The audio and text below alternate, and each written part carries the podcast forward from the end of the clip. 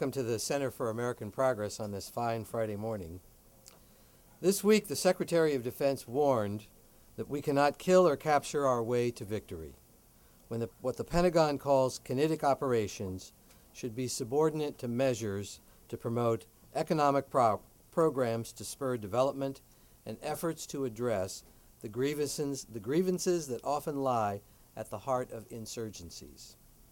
This week, the Center for U.S. Global Engagement published a public opinion poll, a survey of U.S. military personnel that reported 84% of military officers say strengthening diplomatic and development efforts to be equal to or greater than strengthening military efforts when it comes to improving America's ability to address national security needs.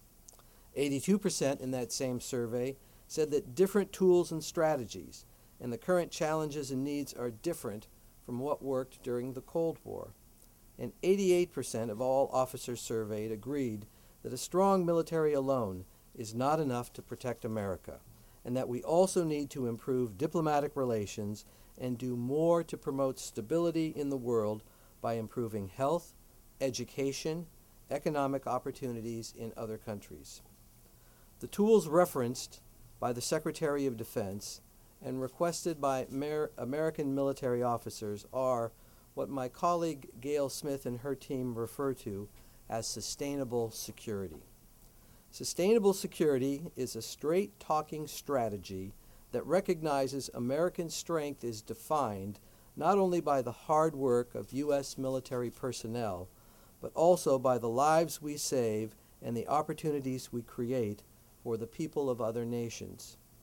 Today, our adversaries are often conditions poverty, infectious disease, political instability, corruption, and global warming, which generate the biggest threats.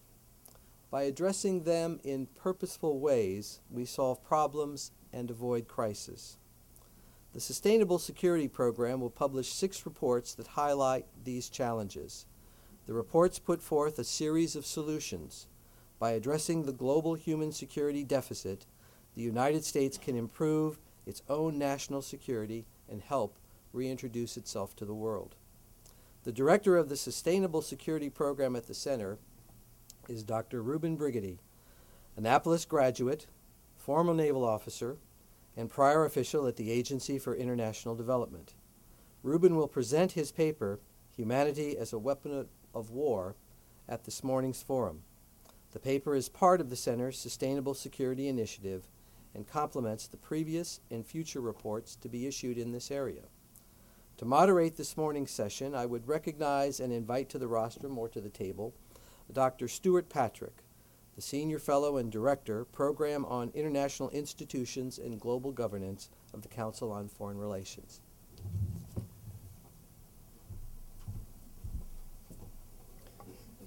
Thank you very much, uh, and thank you all for coming to this uh, gathering. Uh, it's a great honor to be asked to chair this event uh, on Reuben Brigety's thoughtful new paper, Humanity as a Weapon of War Sustainable Security and the Role of the U.S. Military. I'm pleased also to be joined by two other good friends and frequent collaborators uh, Elizabeth Kvitashvili of the United States Agency for International Development and Dr. Jim Schear of National Defense University a few ground rules. Uh, first, uh, since this re- uh, event is on the record, uh, remember that Miranda rights apply. Uh, second, uh, please turn off all your cell phones or pagers so they don't interfere with, with the wisdom that's going to be imparted to you. and then, third, some ground rules. I'll start with a, br- a, few brief framing remarks, then we'll turn things over to Reuben. and then consecutively, we'll hear from Jim Schear, myself, and Elizabeth Kvitashvili at least notionally representing uh, the defense, diplomacy, and development uh, uh, sides of the 3D triangle um, that this event is really focusing on. Uh, the central question posed by uh, Reuben's paper, what should be the appropriate role of the U.S. military in delivering humanitarian and development assistance, could not be timelier. Uh, we've seen a, a, number of very striking trends over the past several years in this regard, uh, particularly the growing share of U.S. foreign assistance that's provided uh, directly by the Pentagon uh, and by its regional combatant commands. Uh, we've seen an expansion, for instance, in DoD's share of official development assistance from 5.6% in 2002 to uh, 5.5 billion, uh, uh, excuse me, 5, 5 to 22 percent, excuse me, from 5.6 percent to 22 percent in 2005, a, a, figure that is probably uh, reasonably close to what it is now, and that's about 5.5 billion dollars. And the uh, other uh, trends that we've seen is an expansion or invention of CERP funds, uh, where the U.S. military can, uh, commanders in the field can actually use DoD uh, funds, very flexible DoD funds, to advance humanitarian governance, development, and other projects in the field. We've also seen the uh, invention of provincial reconstruction teams as a way to try to bring some coherence to these efforts. Uh, we've also seen an expansion of DoD's authorities to use its own resources to provide security assistance uh, rather than uh, directly from the State Department, for instance, in 12, 1206, uh, so called 1206 funds that permit the training and equipping of counterterrorism uh, and stability forces in partner countries. We've seen, uh, finally, we've seen the trend towards using DoD's combatant commands, including Southcom in particular uh, and AFRICOM, as new platforms for attempting to coordinate U.S. government wide policies in particular regions, or in the words of Admiral Stavridis of Southcom, to have um, these, uh, these combatant commands be, if you will, a Velcro cube that other U.S. government agencies can stick onto. These recent trends deserve careful scrutiny because they have potential implications for the overall coherence of U.S. foreign policy. The leadership of the State Department in uh, leading the U.S. government's engagement abroad and the pursuit of development objectives uh, in partner countries. Um, on Tuesday evening, uh, I also had the opportunity to hear Secretary Gates uh, deliver some provocative thoughts on this very subject. Um, and uh, he warned, as has been reported, of uh, he he noted that many people uh, perceive a creeping militarization of U.S. Of, of, some aspects of American foreign policy, and he said this is not an entirely unreasonable sentiment. What's needed, he said, is not only a bigger budget for civilian agencies, but a more clear delineation of quote the authorities, roles, and missions of the U.S. military versus civilian efforts and how do they fit together, or in some cases don't fit together. I can think a few people better positioned to help provide some light on this, uh, set, shed some light on this topic than uh, Dr. Reuben Brigety, who uh, just returned, incidentally, from the Horn of Africa, where he was chairing a conference at the Combined Joint Task Force Horn of Africa on uh, the cooperation between civilian and military actors in, uh, in, in that region. So, Reuben, we'll look forward to hearing your comments, and we'll look forward to com- uh, providing our own reflections. Thank you.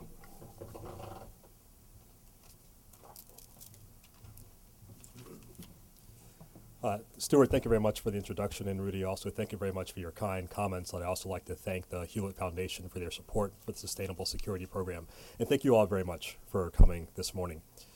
Some seven years on now, it has become something of a cliche to suggest that the attacks of September 11th changed everything in U.S. foreign and defense policy. Uh, we could talk at length for how it has changed the, w- the ways in which we view our threats, in some senses, how it's changed the way in which we've organized our government and indeed our relations with other sovereign nations and non state actors. But perhaps one of the most profound changes that we have seen since September 11th, and in particular since uh, the invasions of Afghanistan and Iraq, is the extent to which our security establishment views development as an instrument of national power. One of the most dramatic changes in this regard has been doctrinally how the Defense Department is viewing what it calls non kinetic operations or non kinetic missions as a means of advancing U.S. security objectives. The U.S. Special Operations Command, which is the executive agent for the prosecution of the war on terror in the Defense Department, broadly conceives of fighting the war uh, on terror on two lines of approach a direct line of approach and an indirect line of approach. The direct line is the so-called conventional killer capture mission, going after uh, terrorists wherever they may be when they can be identified, and, and killing them or capturing them. The indirect approach includes things like deterring uh, support for violent extremist organizations, underlying the, the uh, addressing the very root causes for extremism, etc.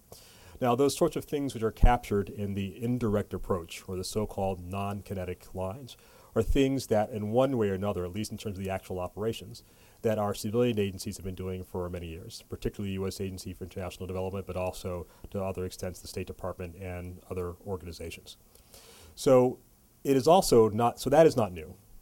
Nor is it new for the military to be involved in addressing basic human needs. They have been involved in providing humanitarian, emergency humanitarian assistance for decades. One can only need only think of, for example, uh, U.S. responses, U.S. military responses to the tsunamis in late 2004, 2005, the Pakistan earthquake in 2005, Operation Sea Angel in Bangladesh in 1991, et cetera, et cetera, et cetera. What is new is the doctrinal change that is happening in the defense establishment with regard to how one sees addressing basic human needs, not simply as a morally important thing to do, not simply as a long term commitment, but indeed as a vital vector of advancing U.S. national security. And one way in which one can think about this is the use of humanitarian assistance or humanity, indeed, as a weapon of war.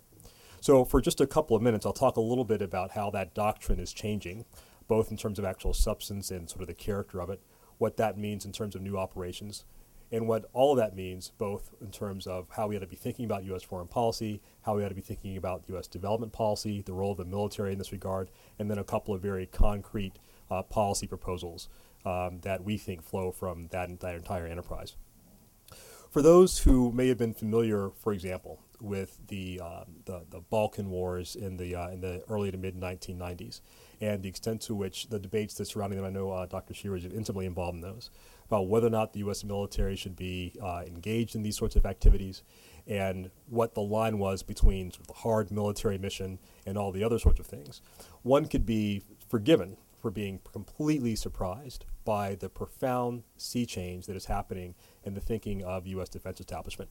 And there are any number of documents which suggest this, starting from the Department of Defense Directive 3000.05, which for the first time places stability operations to include things like helping to restore local economies, helping to restore um, basic rule of law, essential human services in the aftermath of warfare, putting all these sorts of activities as a core mission of the Department of Defense alongside combat operations. If you'd asked anybody 10 years ago or 15 years ago if such a document would ever be uh, promulgated by the Defense Department, they would surely think you were, you were, you were kidding. But indeed, that provides one of the, one of the most profound examples of the shift that is happening in, uh, in U.S. defense thinking along these lines. But you can also go away from the Pentagon and see what is happening doctrinally away from Washington, whether one looks at, for example, the new theater security cooperation strategy of the U.S. European Command, dubbed Active Security, which ex- explicitly argues for the importance of focusing on basic human needs as a means of achieving security objectives in the, in the European theater. Obviously, uh, the creation of AFRICOM and the U.S. Africa Command. And uh, as we will, I, I anticipate we will see in the next couple of months, AFRICOM rolling out their own theater security cooperation strategy, which again will have um, a variety of non kinetic missions attached to it to advance U.S. security objectives on the continent of Africa. Uh, the U.S. Navy has articulated a new naval operating concept which emphasizes the importance of humanitarian assistance uh, to advance uh, maritime operations and advance U.S. maritime interests around the world, et cetera, et cetera, et cetera. Um, all of these things suggest that the U.S. military recognizes that the use of conventional military force is of limited utility in advancing U.S. national security objectives. And indeed, there have to be other ways of thinking about how we advance these objectives. So when we see these fundamental changes in thinking, we've also seen a variety of very substantial changes in organization in the Department of Defense. Starting with perhaps um, uh, the most uh, interesting, the creation of the U.S. Africa Command, which will be the first U.S. Uh, combatant command created with an explicitly non-combat mission. Now, as AFRICOM has um, has engaged itself in this first year of initial uh, initial standing up, as it moves towards its fully operational capable date of October 1st of this year, we have seen it undergo a bit of a learning process as, as well, in terms of how it articulates the role of the Department of Defense and AFRICOM in particular in the development sphere. Cha- moving from uh, AFRICOM having an explicit mission of helping to advance development in partnership with USAID to focusing potentially much more on military to military contacts and operating in a great supporting role to other development activities on the continent. As interesting as the creation of AFRICOM is, there have been other two, two other really quite important organizational developments as well. The first is the creation of the Combined Joint Task Force Horn of Africa in 2002, where Stewart mentioned I, um, I just came from chairing a, a, a meeting in Nairobi yesterday uh, on how they operate with civilian agencies in the Horn.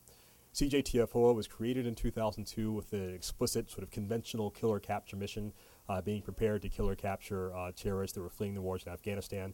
As that entity has continued to exist in the Horn of Africa, they have moved to a much more what they would call non-kinetic mission in 12 countries in Eastern Africa, provide doing a, a wide variety of, uh, of, humanitarian projects from well digging to vaccinating animals to providing um, helping to support basic health services for citizens in, in the Horn, all of which designed to improve stability in the region and therefore um, uh, counter violent extremist ideologies.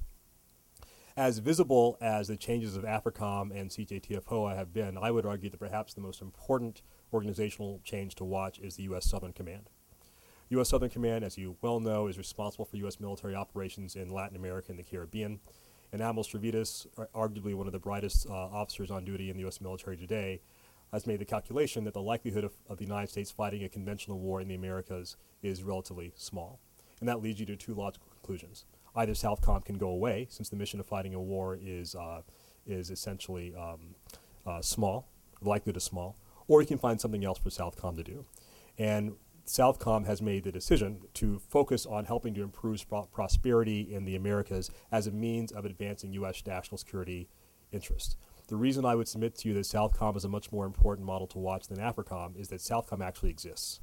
They have telephones, they have offices, uh, computers, uh, full staff, and perhaps, and without sort of, uh, and to be uh, really quite serious about it, they have long-standing relationships across the Americas with every country in the region, and a track record of doing humanitarian assistance, particularly in the wake of natural disasters, uh, earthquakes, hurricanes, and the like. All of these changes, um, the changes in doctrine, changes in organization, the funding changes uh, that Stewart mentioned, and others, have happened, I would submit to you, in a relatively organic fashion. That is to say, many of the initiatives, whether it is the, uh, the movement of Southcom or the gradual change in, um, at, at, at CJTF-HOA, have happened not necessarily because a, of a very directed push from a central, central authority here in Washington, the creation of DoD 3000.05 notwithstanding.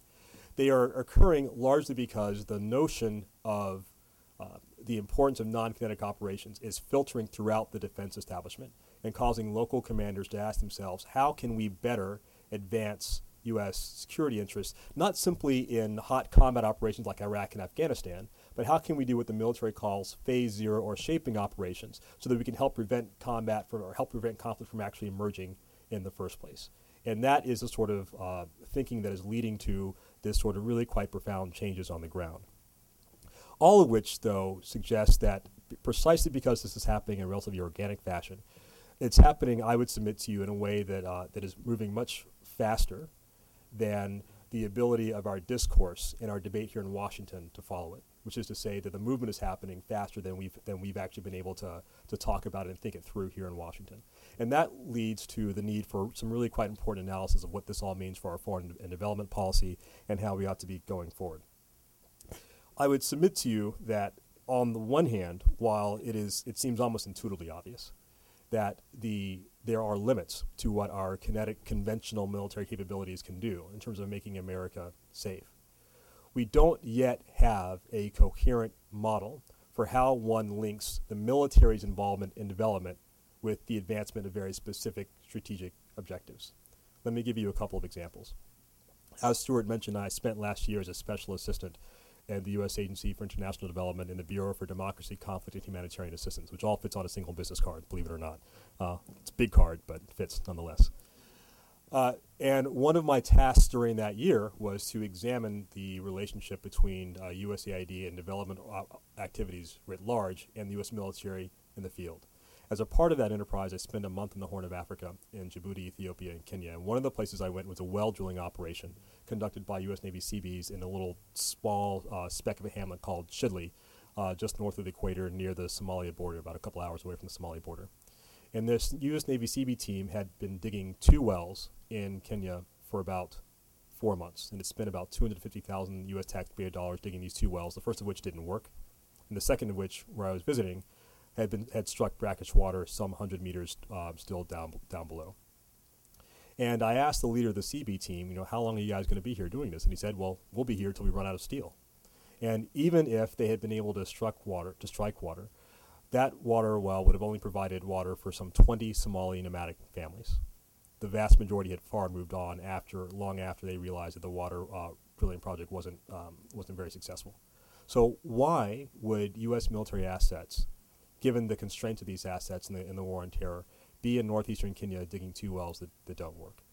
If the focus is purely on humanitarian need, this would not this particular project wouldn't seem to be a, a striking success. But it only makes sense if you argue that this humanitarian operation has some sort of strategic purpose. And in that particular part of the world, there are two that are important. The first is demonstrating American benevolence to a skeptical population, namely local Somalis, that in, in an area where Somali clansmen move back and forth across the border um, with, with impunity.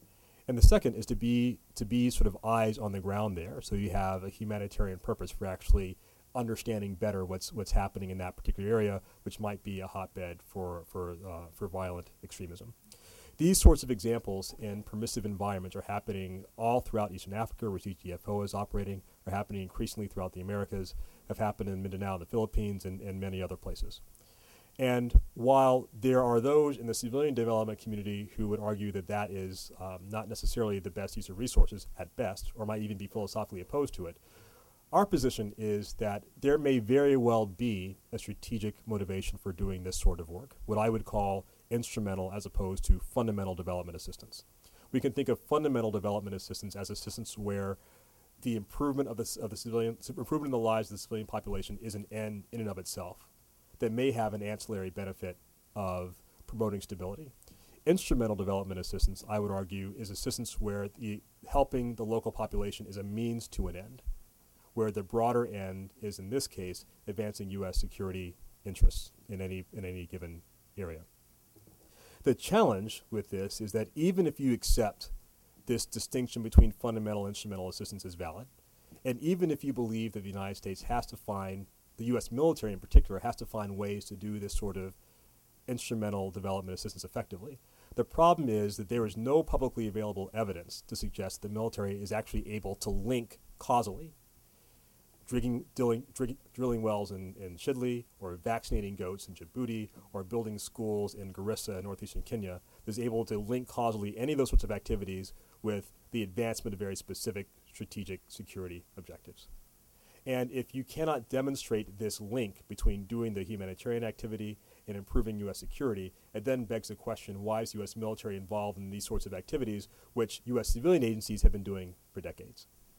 And the only reason for the U.S. military to be involved is if they bring some particular comparative advantage to these sorts of activities. There are all sorts of uh, comparative advantages that we think about with the military involved in humanitarian assistance, things like particular logistical lift or being able to bring doctors or other, other uh, specialists to bear in very short order. But I would submit to you the most important comparative advantage the military can bring to this space is a security mindset. By that I mean this.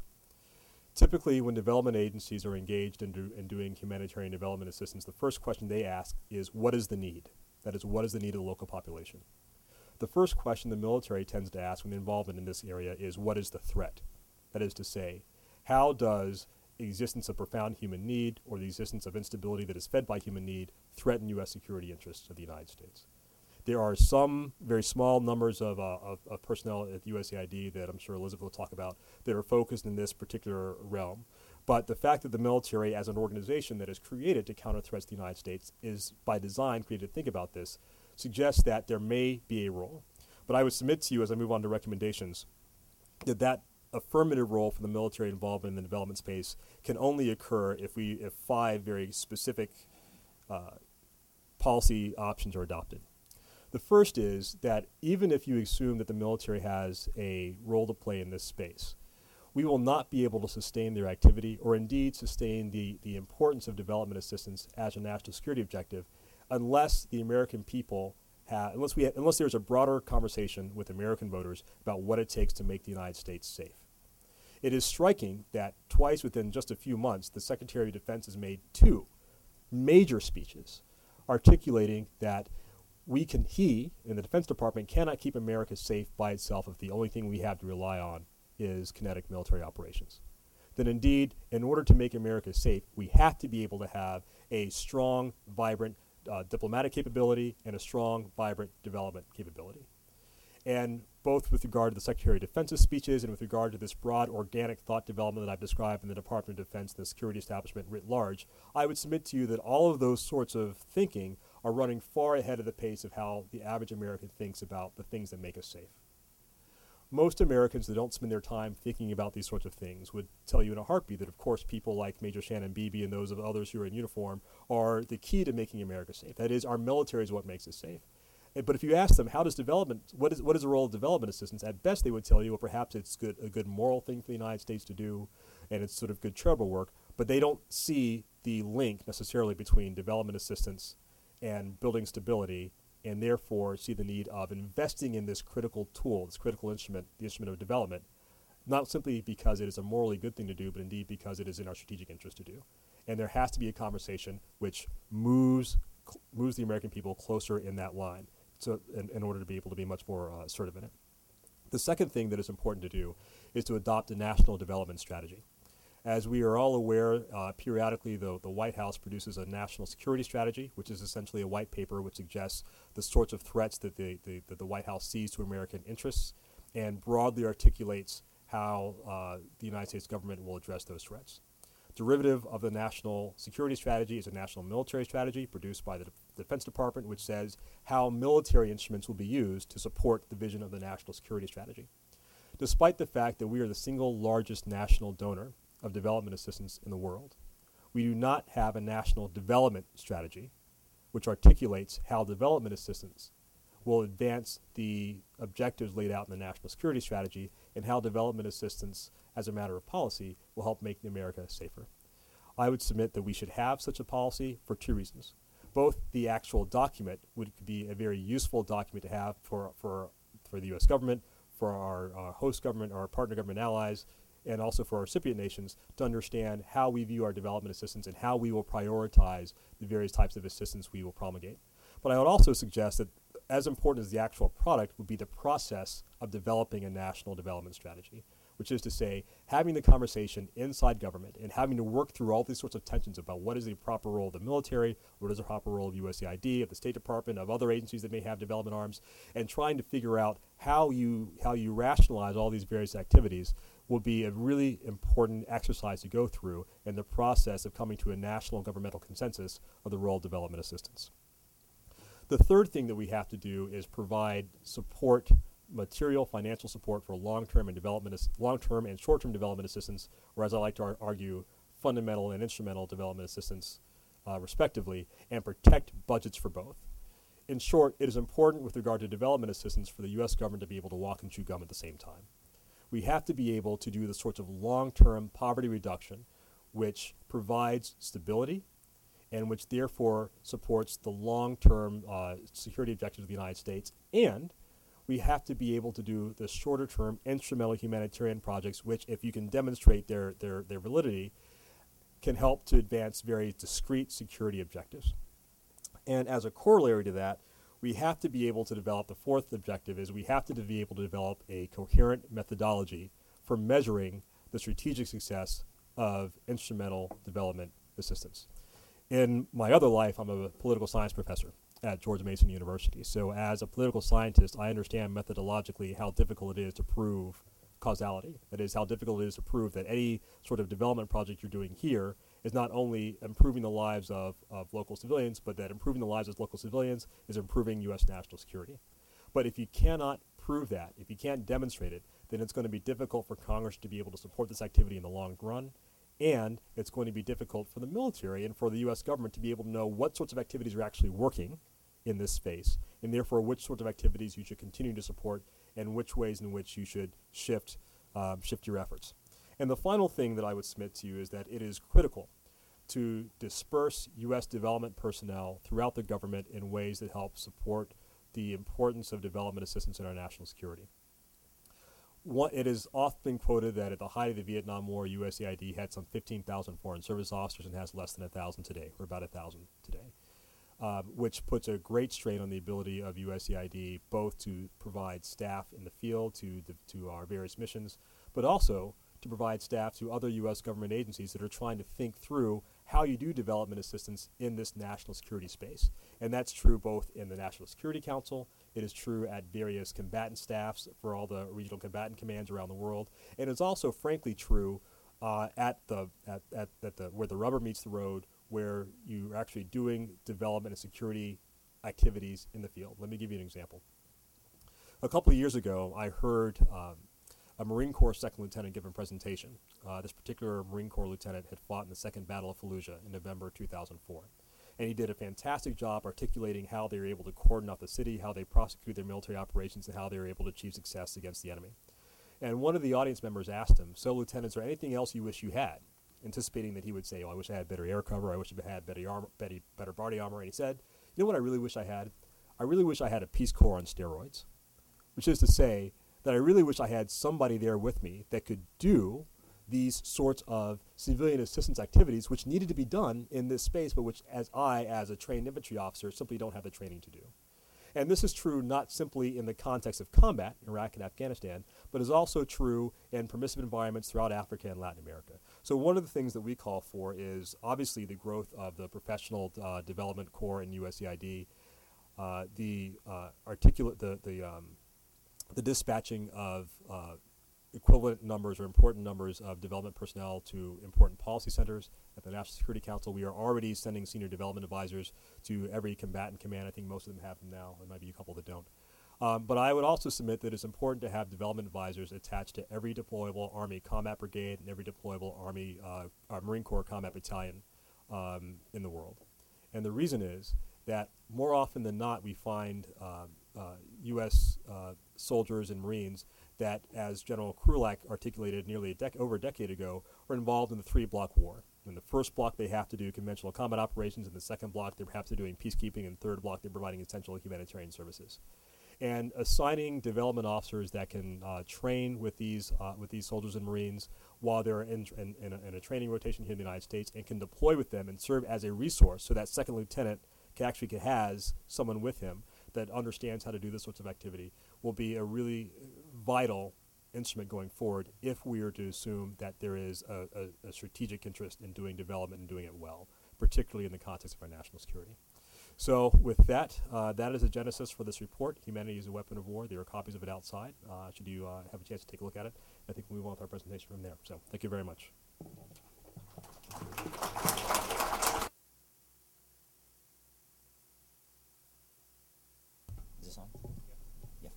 Uh, I'd now like, thank you, Reuben. Uh, I'd now like to turn things over to uh, Dr. Jim Schear. Um, as you know, um, Jim is uh, Director of Studies at the Institute for National Strategic Studies at National Defense University. Among his many prominent uh, positions and accomplishments, he served as Deputy Assistant Secretary of State for Stability, uh, Defense, excuse me. Defense. It's all the same these days. That's right. That's right. This is all. It's all integrated government now. Uh, DASD for stability operations and low intensity conflict during the Clinton administration. Jim. Thank you very much, uh, Stewart, and thank you all for the opportunity to be here today. It's a, it's, it's a real pleasure and privilege also to see Rudy deLeon, former uh, boss in the defense leadership in the late 90s, and to, uh, and to be part of this panel. Uh, let me start with uh, the usual disclaimer. I'm here speaking only for myself, uh, not for the Department of Defense. I think the more interesting question is whether our current Secretary of Defense, Robert Gates, may have been speaking for our, Carl, our colleague Reuben a few nights ago when he gave that terrific uh, speech. Uh, Reuben, he, he could have lifted that text right out of your report. Uh, so I guess congratulations for that.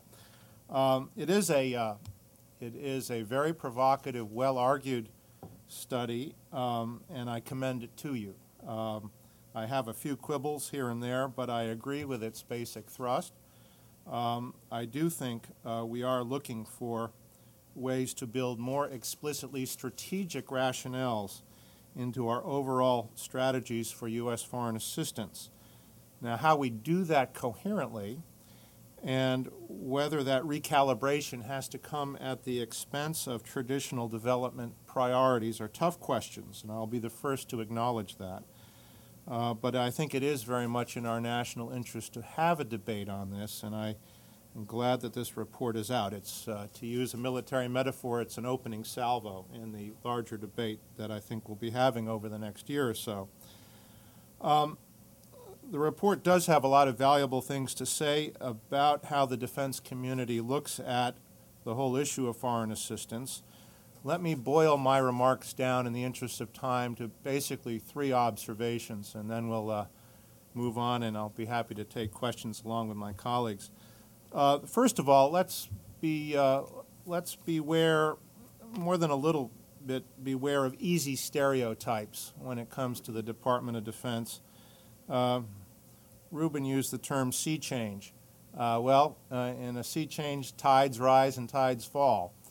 Um, there are disagreements and cross currents within this very large and diverse military community, our broad, broadly speaking, our defense community. Not all military departments and services or the combatant commands view foreign assistance in the same way. Um, yes, there is a growing realization that uh, state building and all that goes with it, from economic opportunity to public welfare and the rule of law, uh, do have vital roles to play in our overall security, stability posture, especially looking back on the hard experiences of Iraq and Afghanistan over the last few years. But that's uh, well short of saying that all of uh, our colleagues in the Defense Department are becoming dewy eyed nation builders uh, or aspire to that uh, role. Uh, it is true, and I think Reuben fairly uh, points out that the view in the department uh, among various uh, communities more and more is that kinetic operations may be necessary but not a sufficient condition for overall victory as it would be defined in the sense of overcoming the causes that breed violent extremism and conflict. Observation number two.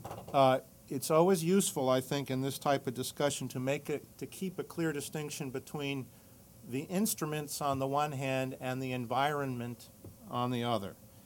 Yes, there is much debate and consternation over whether the foreign assistance in instrument is becoming militarized. But if you talk to colleagues in the Department of Defense, what they're really wrestling with, what they struggle with day to day, is not that instrument, it's rather the environment. It's the civilianization of organized violence and warfare. Um, the days of high intensity force on force engagements, for now, are really a thing of the past. We are more than 90 years beyond the Battle of the Somme in World War I, where England and France and Germany uh, ha- endured more than 1.5 million casualties uh, on the battlefield uh, in massed assaults across a contested zone of trenches and we're also more than 30 years beyond the last real tank engagement in the Yom Kippur, uh, Yom Kippur War of 1973. Um, today's environment, today's conflict environment, is really dominated by irregular uh, warfare actors and tactics. yes, there are new challenges emerging. Uh, we're concerned about the domains of cyberspace and outer space. Uh, there's the ever present risk of uh, the proliferation of weapons of mass destruction that could trigger interstate conflict in the future. However, irregular warfare is here and now, and no matter whether we in the United States are bystanders um, or participants in that process, we ignore it uh, at our peril. Um, third observation, um, third and final observation. Um, within the defense community where one stands on foreign assistance, development assistance, very much depends on where one sits tactically and operationally. I'd quibble a little bit with Reuben's point about DoD embracing state building assistance outside of war zones. Yes, there is a general attachment to the idea, to the abstract concept of strategic shaping. If you're uh, sitting in Hawaii and you're the combatant commander of Pacific Command, you're interested in engaging broadly across your area of responsibility. Um, but the real driver of military provided foreign assistance is and has always been the fact of units in the field that need to engage the host community which sits just beyond the wire of their encampment. And here I would argue that any U.S. commander at any level will have a huge stake in assuring that that assistance which his or her unit is providing passes muster from the development standpoint so that the, wells, the wells being drilled won't deliver brackish water, uh, that the roads being put in won't run to nowhere, and that the schools and clinics being built today won't fall into disuse tomorrow because there are no teachers or doctors to put inside them. Um, anything uh, less than success will disappoint the expectations of the local community and it will wear your welcome very thin. So I would say that there is a strong uh, need and encouragement, which is good news for the American taxpayer by and large, to, to look at the, uh, the effectiveness of this assistance um, which is provided and to judge it just as we do other forms of assistance. Is it, is it meeting its need? Is, uh, are we thinking through all the unanticipated consequences mo- that might come from doing it poorly or wastefully? So those are my three basic observations. Uh, I don't want to overstep my time, Stewart, so uh, I do have some other ideas, but I'll wait for the general discussion. Thank you very much. Thank you very much for those insightful comments, Jim. Um, my own basic argument um, is that the military's growing involvement in non-traditional security assistance, including the ones that Reuben has described, need to be handled quite carefully, um, given um, the potential to undercut broader U.S. foreign policy uh, development and long-term security objectives, and also to complicate their potential to complicate the ability of the United States government to partner with non-governmental organizations in alleviating poverty and dealing with human insecurity uh, in conflict-prone countries. I think it's important, as Jim began to to um, to unpack um, some of the the claims or um, or issues that are raised by Reuben's paper. Um, the overall question is: Under what circumstances should the U.S. military take the lead in developing, uh, excuse me, in delivering development, humanitarian, and related assistance? But I think in in that one question, are at least three uh, other subsidiary questions. And the first is what should be the respective roles of civilian and military actors in full scale counterinsurgency or stability operations? Particularly in delivering transitional security, economic reconstruction, governance aid, and other interventions. And how should the balance of responsibility shift over time in those non permissive environments?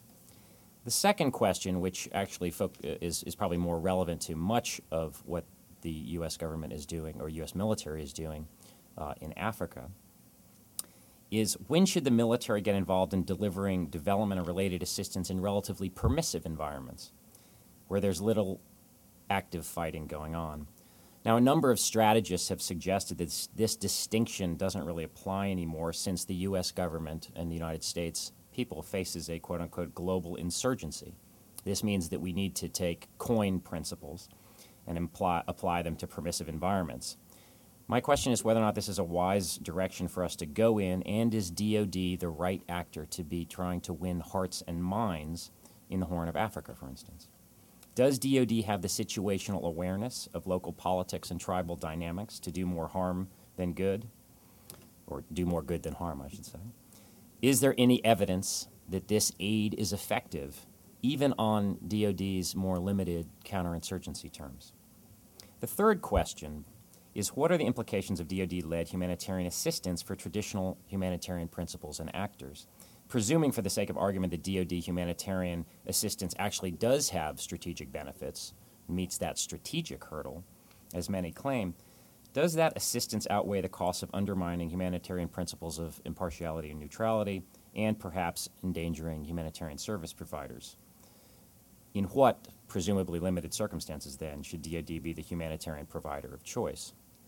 As you can tell, I'm, I'm somewhat skeptical of DoD's foray into activities that could, at least in principle, be undertaken by competent, well resourced civilian actors, particularly in permissive environments.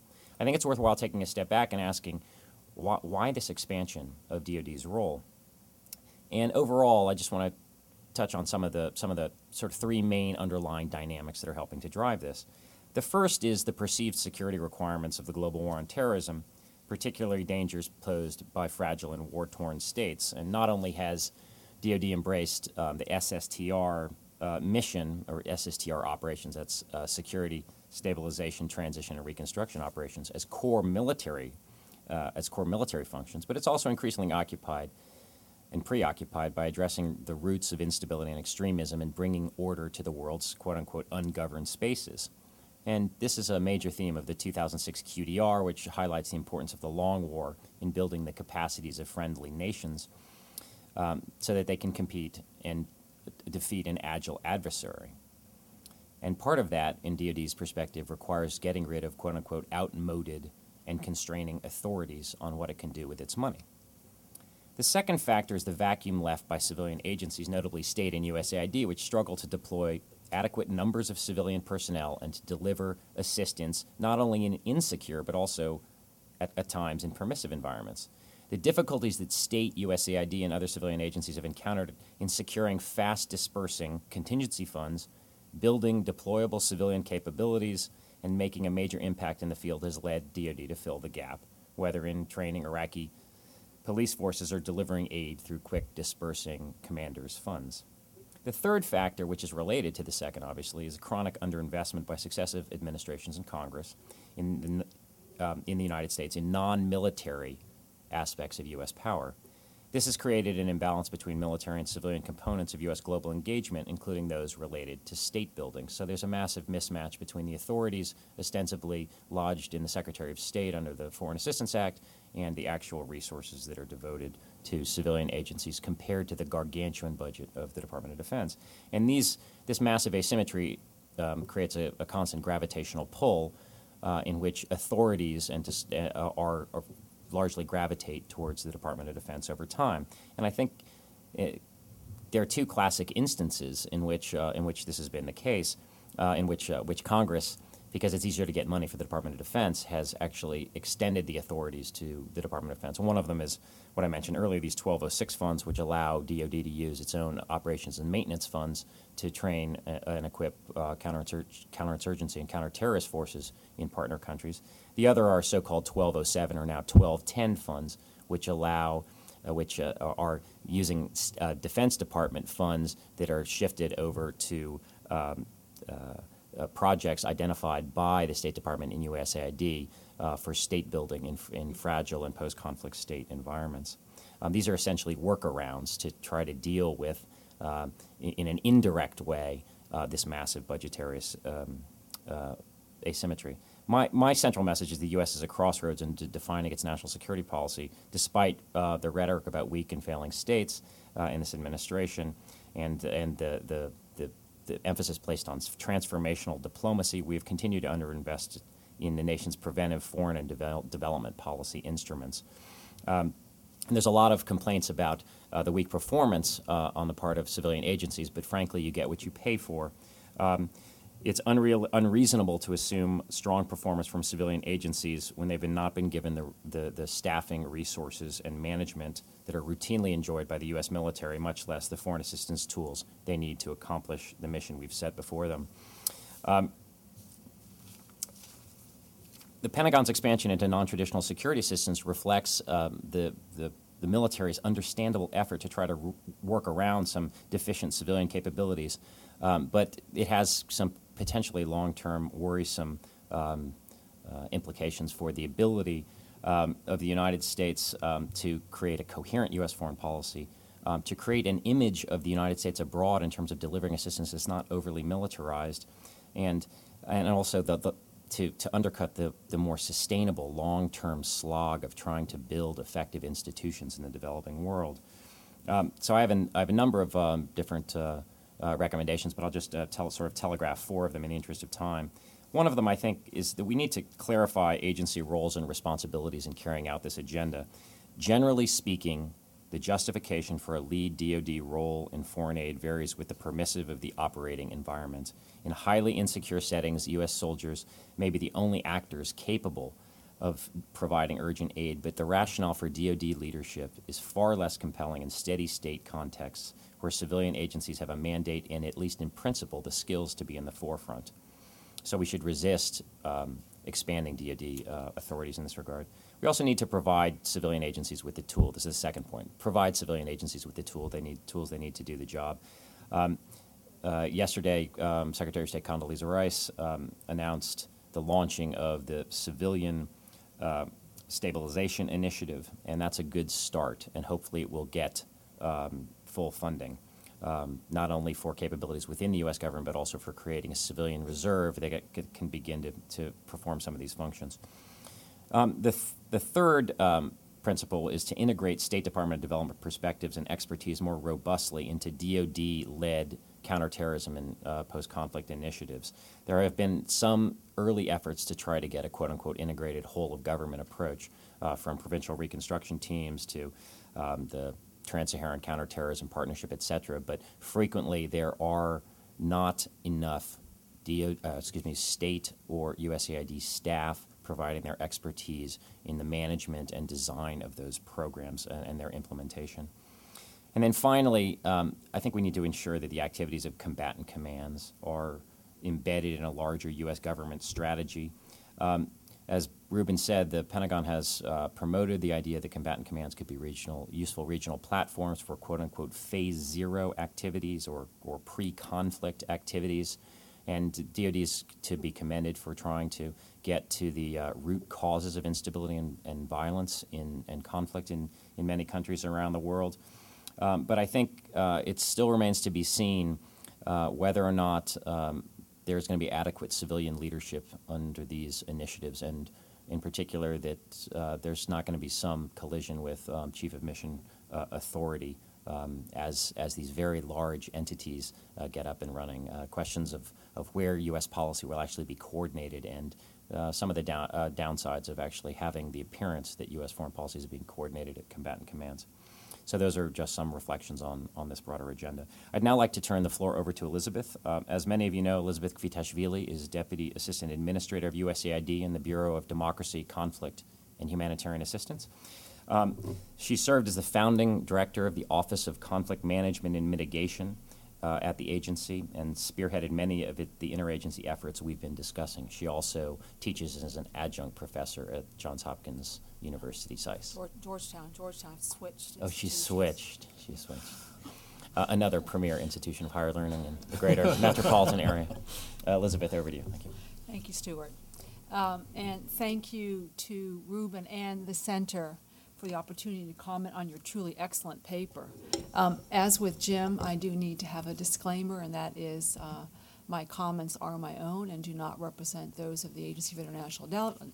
However, it is interesting to note that, um, Reuben, you were spot on when you wrote in your paper that USAID has demonstrated, in fact, a complex ambivalence about the engagement of our military colleagues in what we consider to be our turf, namely in the provision of humanitarian assistance and development assistance. We, we are truly at odds within our agency as to whether we want to embrace the agency as good liberal tree huggers or want to push them aside for taking over what we consider to be our, our primary domain.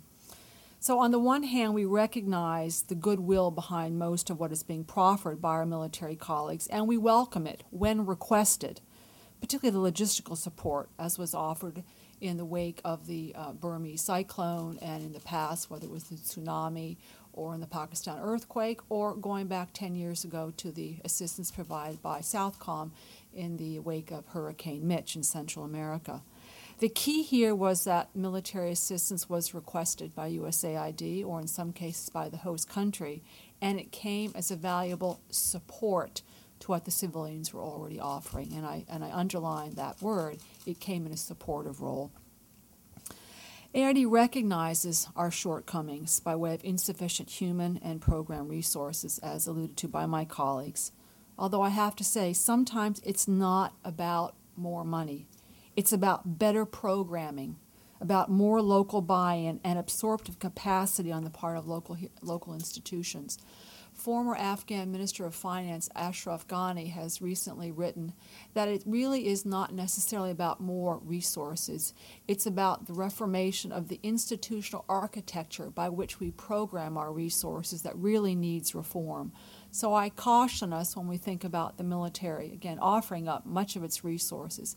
In many cases, we're going to overwhelm a country with too much resources that they can't program effectively, and in some cases, too much money, badly programmed, will be worse than not enough money in the first place. So, we at AID do agonize over the militarization of assistance, and the debate over the role of AFRICOM reflects the civilian, both state and AID, concerns on this matter. We welcome General Ward and Admiral Stavridis' efforts with their staff to build the capacity of whether it's the African or the Latin American militaries to do a better job of what the military are supposed to do in their respective sphere. We welcome the assistance that they're providing to help beef up the militaries to do a better job, particularly on the security end of the uh, equation. But I worry when I think about the precedent that our own military is setting with our African colleagues and our Latin American colleagues? Are we setting an example whereby we're going to encourage these militaries, when ready and able, to begin engaging in their own forms of development assistance within their own countries?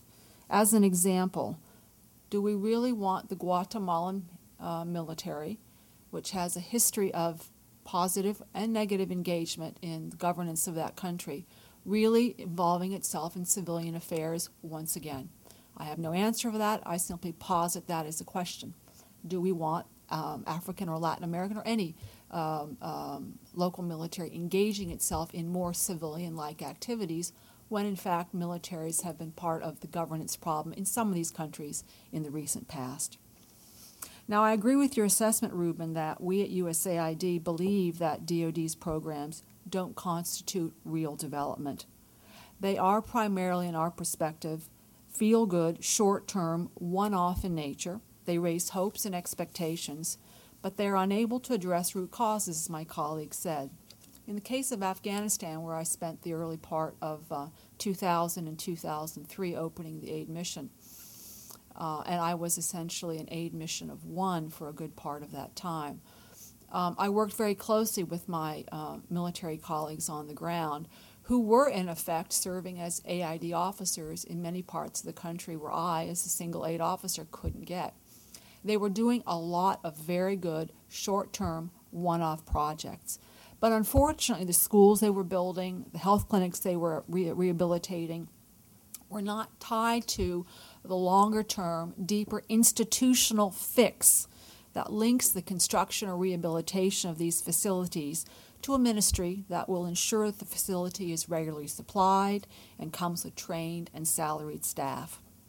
Too often, this is not the case, and USAID or the community are left with a well intentioned project that is the short term fix, but with no sustainable lash up to a central project or longer term support. In many places, our military colleagues have yet to learn the basic development premise that teaching the locals to fish is more valuable than giving them the fish to eat. Then there is the issue of who you are and why you choose to do what you do. When communities get asked the same questions in assessments or surveys by men with uniforms and guns and by humanitarian aid workers, whether they're aid workers, USAID, or NGOs, do you think that local people wonder if we, the aid workers, are also collecting intelligence? People do become confused and equate the military and humanitarian actors as one and the same, thereby reducing the humanitarian space that NGOs so crave and complain has disappeared. In the past, while this was undesirable, it wasn't necessarily life threatening. Today, it is life threatening. Now, I want to argue with one of Reuben's central premises. Reuben posits nicely that we need to acknowledge the relevance of global development to our national security. I completely agree with you on this point, Reuben. However, you also indicate that since what AID does is long term development and that we do not program against national security objectives, the DoD should do that. DoD should take a more prominent role in the provision of development assistance and humanitarian assistance for national security purposes but they should do so as a supporting actor, not as a lead actor. There is a role for DoD to play in supporting what you term sustainable security. But I would posit that USAID and other civilian agencies and the interagencies should be the ones to do it through the staff and resource engagement, uh, augmentation that you also argue is critical, but it should not be our military colleagues leading it. Now, in the case of USAID in the past five years, we have taken our development resources, the short term assistance that's provided from OFDA or from OTI, as well as our longer term assistance, and we have begun to program it much more um, closely with our colleagues, both in the State Department's uh, uh, counterterrorism office, as well as our colleagues in the in the military, whether it's the Special Operations Command or the combat commands. We have a number of excellent examples where aid assistance is being used for national security purposes. The Trans Sahara Counterterrorism Program in the Sahel, uh, new programs of assistance that are being looked at around the Horn of Africa through an East Africa Regional Security Initiative, the assistance that AID is giving in Mindanao and in many other countries. This development assistance looking at root causes of why people either choose to follow extremist thinking or choose to participate in what we might term as irregular warfare or terrorism or insurgency. We are looking at root causes of why people have chosen this path. We are attempting to address the very issues, such as corruption, bad governance, lack of jobs, lack of education, among others, in which many of these people have chosen to follow a negative path because their government is not able to provide or is unwilling to provide those sorts of social services and good governance that, uh, that they should be doing. So AID has transformed how it's thinking about development assistance. We are putting much more of our intellectual capacity in analyzing how we need to devote our time and attention to using these resources towards uh, what um, Jim calls irregular warfare, although that term is still very uh, very uh, undefined for AID, and we're still very uncomfortable with the use of that term. But nevertheless, in fact, AID has undergone significant transformation and is participating much more heavily in what we call national security related themes. And I'll point to a couple of other examples. The um, counterinsurgency strategy that was released a couple of years ago uh, by uh, Fort Leavenworth uh, under the general command of uh, General Petraeus did have significant AID input. We were there helping with the writers, and they, in fact, took much of the material that AID gave, gave them to help convince the skeptical audience that, in fact, it should be soft power that leads in a counterinsurgency and not the kinetics. Uh, in addition, we are um, hopefully getting ready to launch with an AID a new policy paper that articulates more firmly what AID's role should be in counterinsurgency and counterterrorism. We are heavily engaged in an interagency uh, initiative uh, called the uh, Consortium for Complex Operations. Again, trying to represent the 3D equation, the development, diplomacy, and defense part of the equation.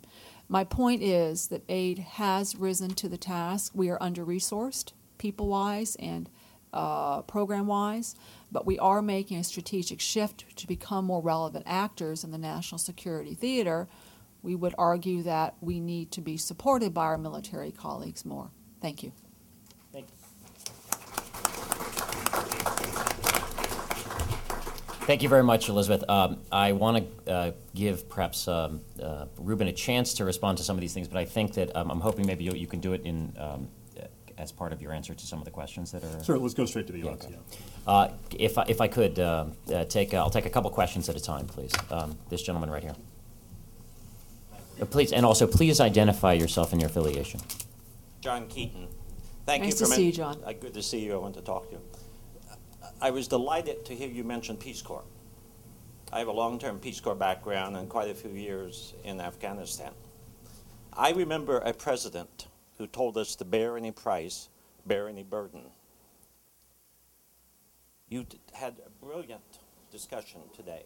And in this town, every single week, you can go to a talk on the failures of Afghanistan, the problems of Afghanistan, the reading the books coming out on Afghanistan.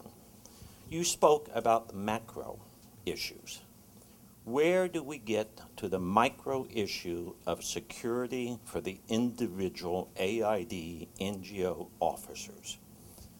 I recently heard an AID director from Afghanistan say he had never been out of the compound except in an ambassadorial convoy. Last night I had dinner with a senior World Bank official who said that when they now go to Kabul, they cannot leave the compound. How do civilians thus work in these contexts? Have we, by default, because of our fear of the local people, given the responsibility to the military? We must remember that sacrifices are going to be required if we're going to serve these countries in their civilian capacity. Thanks, John. Uh, let's take another question. Uh, this uh, uh, young lady down here. Hi, Emily Burrows with Catholic Relief Services. Um, thank you very much for mentioning the discussion or the need for developing a causal link between the military civil affairs activities, particularly in the Horn of Africa, with the strategic objectives. I wonder if there's any efforts to actually underway to look at that causal link. Um, there's a lot of need for it, but I don't know if anything's been done to date or there are plans to do that. Also, I wanted to mention in West Africa, particularly in the, tra- countries covered by the Trans Saharan Counterterrorism Partnership, we've seen numerous funding opportunities where we are requested to target beneficiaries based on their vulnerability to influence by extremist ideologies not necessarily an objective assessment of need. We've also seen education activities and media outreach activities that are meant to achieve the results of decreasing influence, again, to extremist ideologies. I wonder what the implications are of that, not only for the safety and security of NGOs and the beneficiaries we work with, but perhaps greater implications for do, do these kinds of activities actually perhaps undermine um, the security we're trying to achieve. Thank you very much. Um, uh, Elizabeth, you want to uh, lead with that, and if uh, Reuben has some comments or Jim. Um, thank you to both of you on those questions. Uh, John, things have changed since we were there. Um, I was out of the compound all the time, as you know. Um, I don't think I have a good answer for you on that. Um, one of the challenges for AID uh, and its officers is to obviously spend more time in the field, away from their desks, away from the email back to Washington getting a deeper appreciation for the problems of the country, for the goals and aspirations of our counterparts, the beneficiaries, um, but obviously not putting ourselves or our um, drivers or our beneficiaries at risk. Um, I wouldn't necessarily say that it's about more security for us. I would say it is, and this is a long term issue, it is about regaining a measure of legitimacy in our part of, of, uh, of what it is we're there to do. Um, it is about giving back and listening more to our local counterparts and being less directive to them.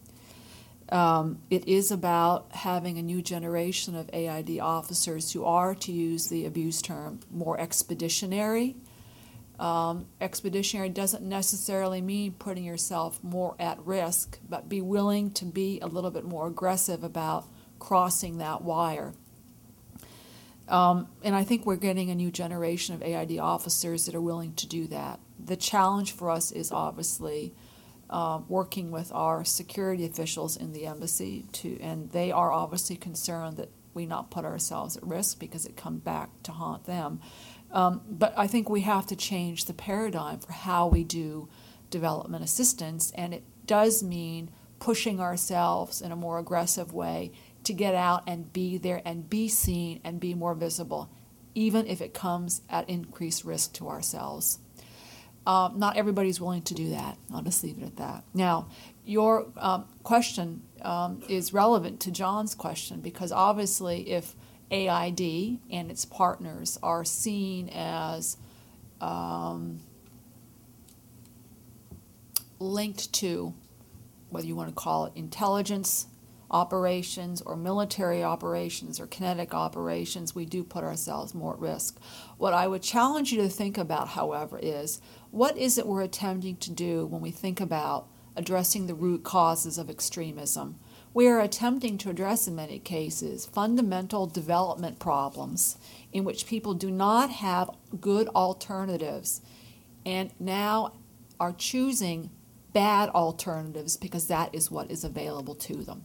So when we talk about trying to address the root causes of extremism or radicalism or why somebody chooses to lash up with a group that is espousing violence in that host country, what we're attempting to do through our NGO or institutional contractor partners is try to find alternatives for those people so they can choose themselves nonviolent versus violent alternatives. And it means putting in place institutional architecture whether it's an institutional framework for the health um, uh, ministry or the education ministry or jobs or livelihoods. It's many of the same developmental problems that were being challenged in, in, in the third world. What has changed is the goal and objective. And it gets back to Reuben's point. We're not necessarily doing development for development's sake we're doing development activities for a broader national security, whether you want to call it counterterrorism or counterinsurgency rubric, because the short term objective is to provide that alternative to that individual or that community, stabilize that region or that community or that country, and then bring them back to the path of the longer term development. And I'll leave it at that. Reuben, did you have any? Sure. The only thing I'll say on, on the causal link portion is, um, a- as I mentioned in my report, there, there is no publicly available evidence to suggest that the military has a way of linking um, specific development activities with strategic objectives. I know that that thinking is, is ongoing. There are aspects of the Defense Department and the combatant commands and others that are think, that are thinking about it hard. But I, I would simply say that I it's a hard problem. They know it's a really hard problem. The last thing I would say on that point um, is, uh, and I don't think I'm speaking out of turn to say this. As I mentioned, I was I just came from Nairobi, um, where Tuesday there was a conference hosted by CJTF HOA with a number of NGOs present to talk about various issues in the Horn. And the, the one of the central questions of the NGOs was precisely this: How do you know that goat vaccination helps you to you know achieve strategic objectives? And um, there was not a satisfactory answer to that point. If I could add, Reuben, that being said, what we have um, uh, done over the last couple years, and we now this is the interagency, we have reached agreement on um, a common framework for assessing all these bad trends, whether it's conflict or insurgency or, or uh, extremism or radicalism, all these bad trends, fragility. We now have a common framework, the conflict assessment framework, that's now being also termed the interagency conflict assessment framework, that allows us to jointly assess root causes for what the problems are in a village, in a region, in a country, in a uh, or in a broad trans-Saharan or East Africa region, so that we come to a common agreement as what the root problems are in the various geographic strata of the of the area that we're looking at, and then hopefully bring our uh, respective resources to bear where the military defines its, its, its parameters of what it's going to do to address this, this common problem, State Department, AID. It's very much a work in progress. We have the framework. We're jointly programming. I will tell you as an AID officer, we don't yet have it lashed up enough so that we, we know enough about how we're individually programming. That's just a work in progress. This gentleman here, and then um, uh, the woman in the back with the um, sort of pink blouse. Uh, Chuck Woolery, uh, former chair of the United Nations Association Council of Organizations. Uh, I just want to thank the center for this uh, uh, program. It's really been very, very helpful. Uh, I, I, thought I was first pushing national security issues and development 10 years ago. And this 4th of July, I heard Senator Harry Truman's speech on the 4th of July, 1947, talking about the U.S. signing the of the UN Charter, calling it the Declaration of Interdependence. And if you can imagine the horrors after World War II, that the idea of the UN and, and, development assistance and really meeting the essence of security was common knowledge back then. And it's nice to see it finally coming back around again. Two quick questions. Uh, there was one bill, uh, House Res 1078, I believe, that calls for a new global Marshall Plan. Uh, it has very few co sponsors, needs much more attention. It's doing it in the context of national security. It's asking for a new source of funding, which I, would uh, like you to speak to in terms of we don't have the funds in our current budget to do anything that you're talking about. Uh, so, where are we going to get new money for it? And another bill calling for a new Department of Development. We have a Department of Defense, we have a Department of State. For diplomacy, we have no Department of Development. And uh, just wanted to get your opinions, your views on, on those. Oh, I'm sorry. One other question, of course. Thank you. Nicole Malade, American Red Cross. Um, I was hoping Reuben could expand briefly on Elizabeth's previous comment. And if it's true, as Elizabeth, as Elizabeth had said, that um, USAID is increasingly aligning its objectives with um, U.S. national security objectives, is there such a thing as fundamental development assistance that is assistance um, strictly for as an end to an, as a means to um, a development end? Thank you. Reuben, did you want to? Sure, sure, sure. With regard to uh, the Department of Development, the Center for American Progress is on the record for supporting the creation of a Department of Development. Uh, we, we think that it is an essential component to have in order to ensure that development is taken uh, as, as, as uh, given its due importance in the councils of government and also to ensure that we do development uh, in, in, an effective manner and, ha- and acquires resources uh, to do so accordingly. We so we were involved in a number of other initiatives to help make that happen. I'm happy to talk to you about it more um, offline. I can't speak with with uh, with much authority. I, I, regret to say on on House Res uh, 1078, but I'd be happy to talk to you a little bit more more about it afterwards. On the question, um, given Elizabeth's co- Elizabeth's comments, is there such a thing as fundamental development? Yes. The question is who's doing it, right? So um, one might argue, for example, the UNDP is interested solely in fundamental development. One might argue certainly that NGOs such as Oxfam and others are interested solely in, in fundamental development. Um, one of the interesting aspects, and obviously I, I, I hope Elizabeth can comment more about this. I mean, USAID, from its inception, was never solely about fundamental development assistance what was created in 1961, as we all know, was all created essentially to development assistance, mainly as a way of countering communism around the world. Um, I would submit to you that the, the increase of importance on fundamental as opposed to instrumental development assistance for USAID really started to happen um, you know, after Vietnam, certainly towards the end of the Cold War. Uh, so to some extent, I, I, think that you know the, cons- the consideration amongst many NGOs about, about USAID having a much more instrumental approach misses its history, really.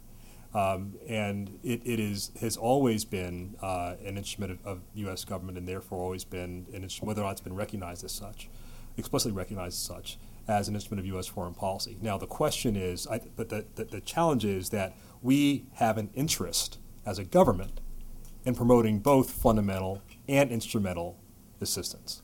The question, as, which is which is where the rubber meets the road, is how do you do both how do you how do you protect both of those missions through funding and through and through uh, through, through programs, and how do you do them in a way that um, that is both uh, important for us, but also critically that, that, that, supports the beneficiaries. That's how I articulate it. Did you want to say uh, anything, Elizabeth, or we can um, open it up again? Um, let me just add a little bit to what Reuben said. Um, wearing now my um, hat as, as a former director of the Office of Conflict Management Mitigation, um, we undertook a number of studies, uh, basically drawing from information that was available um, to the public from people like Paul Collier and others. And it was fairly apparent that if you look at the countries in which AID is currently operating or has programming, more than two thirds of those countries are in some form of unstable state. Either they're deteriorating, a la Zimbabwe, and um, uh, are moving towards state failure, or they are a failed state, like a Somalia, or they're coming out of a crisis, let's say like a Kosovo, but they're not yet necessarily um, out of the crisis or firmly um, um, um in a post conflict stable state more than two thirds of the countries. And yet AID was still programming, as it always does. And what I would posit to you is we're still going to address the root causes of, of underdevelopment, but we need to ensure that a country is stable first before we can help it launch, whether you want to call it a five year plan or a 10 year development plan, because until that country is relatively stable, and I won't define what stability is, but until that government has the capacity to take on a longer term development mission, we are not going to be able to help give that government the ability to do what it needs to do. So, first and foremost, AID, with its development assistance, is going to address those root causes in order to help stabilize the programs. That's why we have so many more short term programs. And then we'll begin to do the more traditional development programs. Now, look around the world. Most of our programs in Latin America, they're pretty much development programs with development goals and objectives. But increasingly, whether it's in the Horn of Africa or in places like Bangladesh or Mindanao, but not necessarily the Philippines or Kenya or um Somalia, it is about stability, using development as one of the tools to help bring stability to that country. More questions? Anybody? Uh, yeah, Spencer. I'm uh, Lieutenant Commander Spencer Abbott. I'm a naval officer, and as somebody who's known Reuben for a long time, I want to uh, commend you on what uh, is a very forward-looking study, I think, and uh, on your long commitment and uh, experience across the military and civilian spectrum in uh, committing to improving the methods by which we deal with these important issues. And my question is really in two parts to Reuben and anyone else that wants to address it is organization and education, largely on the military side, but how we integrate as, as a military with our counterparts in cognizant civilian agencies in this sphere. Um, the landmark legislation that organizes the Defense Department with respect to how we uh, plan our operations and execute them and educate our officers is Goldwater Nichols, which was uh, Cold War era legislation in the 80s, which sought to address problems of the Vietnam era largely and uh, other problems over time, in that we could not effectively work together as military services in planning and executing military operations. So it created locus points for planning in joint staffs, the combatant commands that served as points for everyone to come together and plan for contingencies and then work together to uh, solve those contingencies in real time. And so your anecdote in Kenya, which I think is very telling, which you begin the report with, seems to me to be a problem of, above all else, planning. No locus for planning. And Stewart, I thought, used a very good term, which is near and dear to my heart as a pilot, which is situational awareness. We use that all the time in the aviation community. There was no way those Seabees could have had the situational awareness, I would argue, to effectively uh, support the USAID objectives because they didn't have the opportunity to, to meet and consult with that expertise, and they couldn't be expected to have that expertise on their own. They're not educated for that. They don't have that experience. And uh, in terms of organization, I agree very much that Admiral Stavridis is a, a visionary guy who is doing something that needs to be done, but which really he's filling a, an ad hoc gap which needs to be addressed more broadly, which is we need a place for all these agencies to come together and to be able to plan. And the failure, we, so Goldwater Nichols, I think, has addressed this problem of the military services not being able to warfight together effectively. Magnificent warfighting in Iraq, and then a complete failure in post war planning because who, who was equipped and had the situational awareness to do that? There was no real locus for that. Even the State Department, which made an effort to plan, couldn't really have been expected to have that situational awareness because of the lack of integration of other cognizant actors in, in executing that planning. And so my question is one, kind of dealing with this Department of Development, does it make sense to, now that we are getting an idea, okay, the nature of the system has changed, as you mentioned, Reuben. Se- September 11th confirmed the change that we've been seeing since the end of the Cold War. And now that Secretary Gates has said we are going to put these other missions on par with kinetic operations, the counterinsurgency realm, the stabilization, post conflict stabilization, uh, does it make sense to say, okay, now how do we reorganize as a Defense Department? And should we now reorganize in consonance with the uh, thoughts of uh, an, the organization of USAID and, and other cognizant uh, agencies. And my one last point is that Goldwater Nichols also fundamentally impacted the education of military officers to fight together as military services because A, it legislated education requirements, it also legislated requirements about what, what jobs are going to be advantageous to the careers of officers. So going to the joint staff at the Pentagon is a sought after job because of that legislation forcing that on the military. It wasn't something the military uh, chose for itself. Is it time to, to take a look at the fact that foreign area officers who have some of the, the most uh, useful knowledge in this area are essentially uh, limited at the 06, the captain or colonel level? Um, if these are equal missions, should we give them equal opportunity or to rise to positions of authority, or at the very least, equip other officers with some of those skill sets that they are currently afforded language, uh, graduate education, et, et cetera. And my last point is uh, to illustrate this PRT teams, which I think have been very effective. However, I know a number of the individuals that have gone and done that, and they've, they've served very ably and bravely, I think. However, many of them had never met a USAID official or officials from any of the agencies that they were going to be working with before arriving on the ground in Afghanistan to uh, begin very, very important and dangerous and critical work for our country. So, thanks very much. Thanks. I think that since there's so many uh, questions embedded in that, I- we'll probably just go right to the panel right now. Um, um, let's start with Reuben, and then um, I know Jim has some thoughts here, and then perhaps uh, Elizabeth. Sure. Well, first of all, again, as someone who's known Spencer since uh, before I could drink, uh, I, uh, I uh, uh, glad you're here and very grateful for your service to to our combat veteran in both Afghanistan and Iraq. So thank you very much for your, for your service to the country. Uh, there's a lot to your question. I, I think that first of all, I'll sort of start with the organizational question. I don't think the organizational problem is was is in DoD's side per se. Jim may disagree, but I think that I mean the, the real challenge, frankly, is with the organizational uh, capacities of of USAID. I mean, I can't tell you just from my my one year at USAID the number of times there were requests from all sides of DoD to have a, a USAID officer come to a planning conference at Norfolk or at Hawaii or whatever. And if you did that, you would exhaust the entire core of USAID development officers around the world. They just, they just, they just can't they can't uh, they can't meet that demand. Now, take it from that sort of micro point and go macro, right? The reason that is true is, as Stewart mentioned, we've been underinvesting in uh, their development arm for many, many years. The reason we've been under uh, underinvesting in it, in part, is because we haven't had a national consensus that this is a core mission of our government that is vital to our security.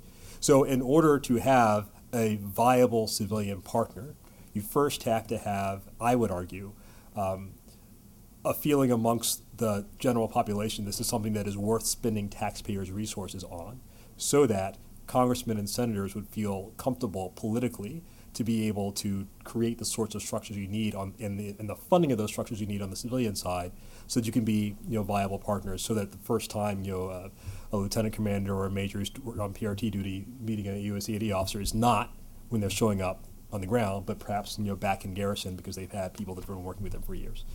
Um, there, is, there are moves afoot uh, around town to create a civilian equivalent of Goldwater Nichols. Uh, I know perhaps Elizabeth could talk a bit, a bit more about that. I would simply, and there are multiple ways of doing it, I would simply say that I, I think it is absolutely clear that we have to have a civilian um, planning framework and educational framework and bureaucratic incentive framework to grow the sorts of officers, civilian officers that are necessary to do this sort of work, both far forward and also to serve with other agencies. Uh, if you're a USAID officer, to go to the NSC, to go to the Pentagon, to go to the State Department, um, so that we can have this expertise built out over time. Thank you, um, Jim. Um, Just a few quick uh, comments by way of response. The, the education and, and training uh, issues are, are very important, and they are struggling generally to catch up with reality here. Uh, There are some good promising initiatives, everything by way of pre-deployment training and familiarization with civilians and military right now in Fort Bragg prior to going out to PRTs, for example. The, but you also hit, hit on a very important issue. Promotional incentives have to be there, and I would say that's true for FAOs, for foreign area officers and the U.S. Army, as well as it is for uh, civilian staff who go out to PRTs and need to come back. That's very much part of the State Department agenda situational awareness, which you pointed out. Goldwater Nichols, I think the spirit of the thing, setting aside the organization, is really that planners from all perspectives ought to be downrange looking at a problem. The policy prescription I take from all this about well drilling in Shidley, northern Kenya, or wherever is not that DoD should slow down, but that AID should speed up.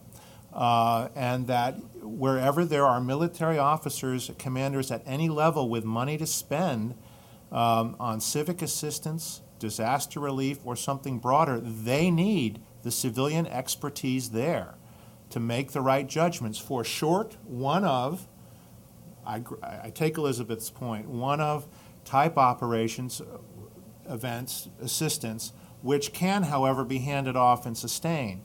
Part of the problem is, to get to the, the, the metrics issue, a lot of this goes to building personal relationships with the local town elders, with the local community. The problem we have is the rotation base for some of these longer terms things takes people out of the mix after a year.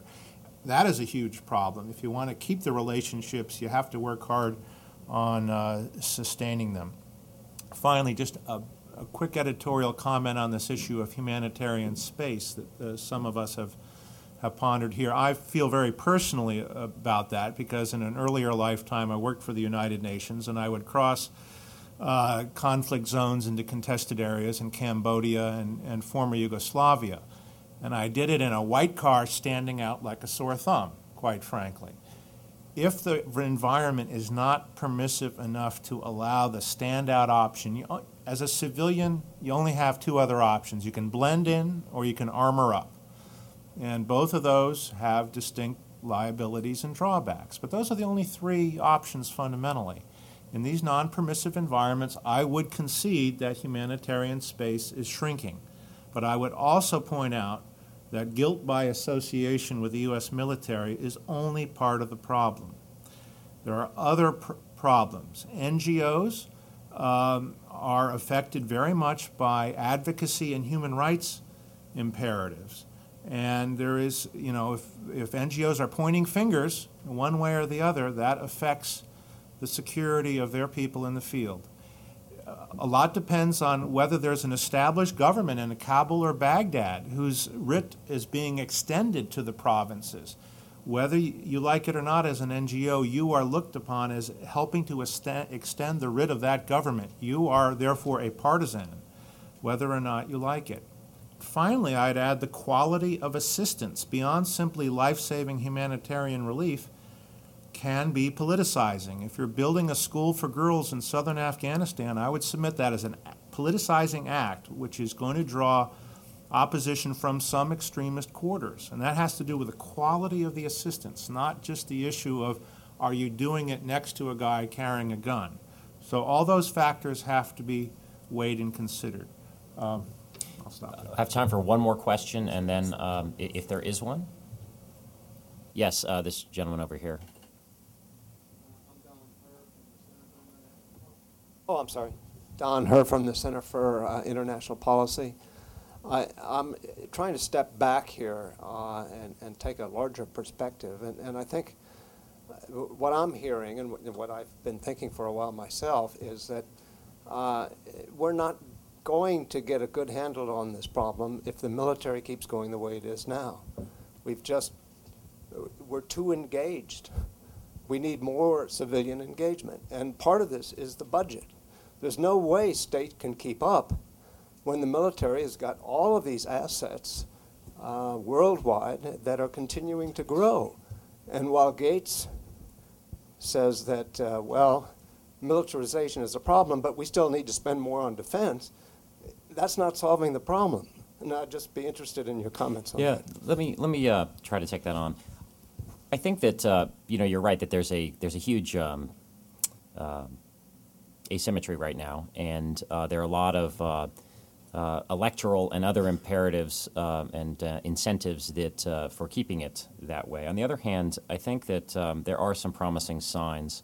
Um, uh, that I think point in the other direction. Um, that I think a recognition that things have gotten too far out of balance. Um, the administration's budget, now it's very difficult in an election year, obviously. The administration's budget um, begins to correct uh, some of uh, some of this this problem in terms of the number of foreign service officers. Um, both at USAID and in the State Department uh, that are being requested. And my strong expectation is that if Barack Obama is president, um, but also uh, if uh, John McCain is president, there'll be some um, continued uh, movement uh, in this direction. Certainly on Capitol Hill, um, there's tr- I've never seen this much interest. Um, uh, certainly for the last uh, decade and a half, uh, perhaps beyond that, in terms of the amount of of effort members of relevant committees are putting into holding hearings and and considering proposals for ramping up uh, development and the civilian side